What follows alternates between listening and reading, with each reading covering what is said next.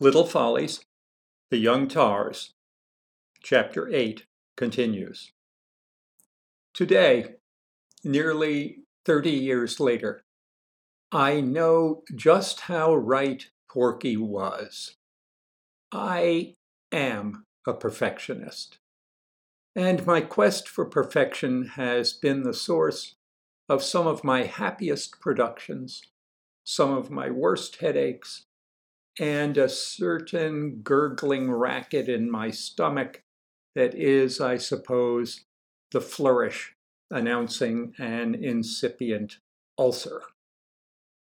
Perfectionism is, according to my old friend Mark Dorset, a characteristic of one of the two basic styles of human endeavor.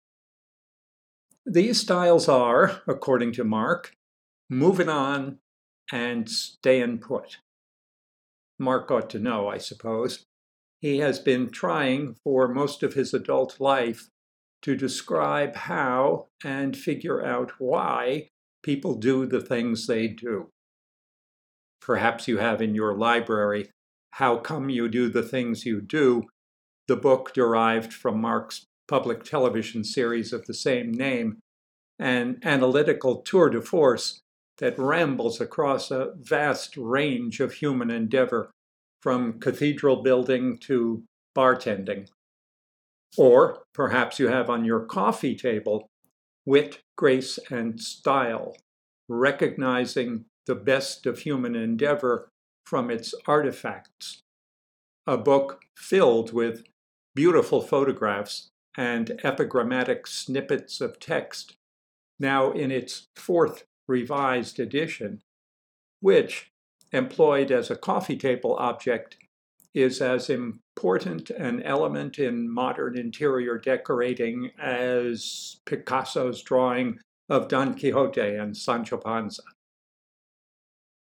Mr. Summers carried the move and on style to the point of drifting. Obviously, I work in the stay and put style. Here I am, still in Babbington, trying to maintain a crumbling building against decay, against time, still rowing the waters of Bolotomy Bay that I rowed when I was a boy, still walking the streets I walked as a boy, retracing my steps in my memory, still in love with the woman I fell in love with when I was 16 those who stay put, Mark says, are usually perfectionists. We're the ones who will hold on to a leaky old boat in the belief that someday we'll get the old tub fixed up just the way she ought to be. We're the ones who would gladly spend the second half of life in leisurely reconsideration of the first. We like our journeys short. We prefer having the end in sight when we set out, and that keeps us close to home and makes us shy of fog. We often have only one really big idea in an entire lifetime. If it arrives early, we're likely to spend a lifetime working on it, trying to get it right trying to fill in all the details, fill every gap, stuff every crack.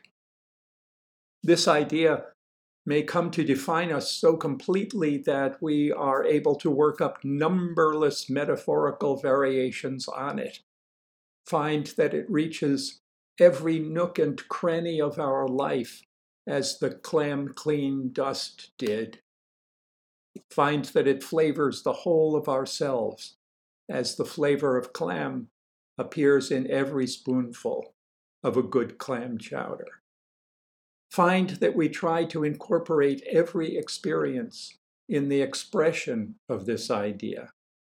As a clam, a paragon of stay and put behavior, if there ever was one, draws into its siphon just about anything that will fit and tries to turn it into clam, a form of being that must seem to a clam perfection itself.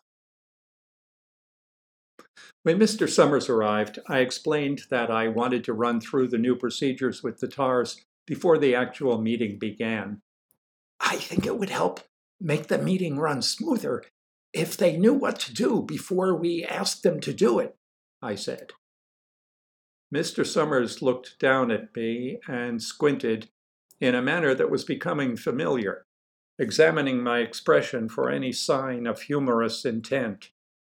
You do understand that the first meeting was, well, just the first meeting, don't you? he asked. We had to start somewhere. Aye, sir, I said. I know that, but I want the meeting to be perfect. I stood a little straighter and said with new pride, I'm a perfectionist. Well, Peter, said Mr. Summers, perfection is something we poor mortals shall never see, I'm afraid. But, I said, I, I figure that if we just try to make each meeting a little better. Oh, no, he said, not that. Not every day and every way. Every day and every way, I said. Yes, said Mr. Summers. Every day, in every way, what? I asked. Another of those squints. We're getting better and better, said Mr. Summers. That's the idea, I said. He twitched, then shuddered as if he'd been hit by a ping pong ball from a toy bazooka gun. That was my father's motto, he said. He used to say it when he came to the breakfast table in the morning. He'd pound himself on the chest or pound me on the shoulder or squeeze my mother. She was quite a plump armful, my mother. And he'd say, Every day and every way we're getting better and better. Maybe we should use it as the TAR's motto, I said. What do you think? I thought the motto was onward, ever onward. Oh, sure, but I can just rewrite that part and then retype it all, and it will look just as if that was always. No, Peter, said Mr. Summers. You know what the poet says, don't you? Well, I said, unsure which of the poet's sayings Mr. Summers might have in mind. The poet was a device my father sometimes used so I recognized it at once. The poet might not be a poet at all. My father's saying, You know what the poet says, don't you? was a way of introducing something he didn't want to be quoted as having said himself, like, Don't fart into a tailwind, or something the author of which he didn't know. The moving finger writes and having writ moves on, Mr. Summers said. Nor all your piety nor wit can lure it back to cancel half a line. That's what the poet says. Well, it's really not that hard, I said. It's a nuisance, but. No, Peter, he said. But it would give a tar something to cling to in rough seas. No, Peter. Aye, sir.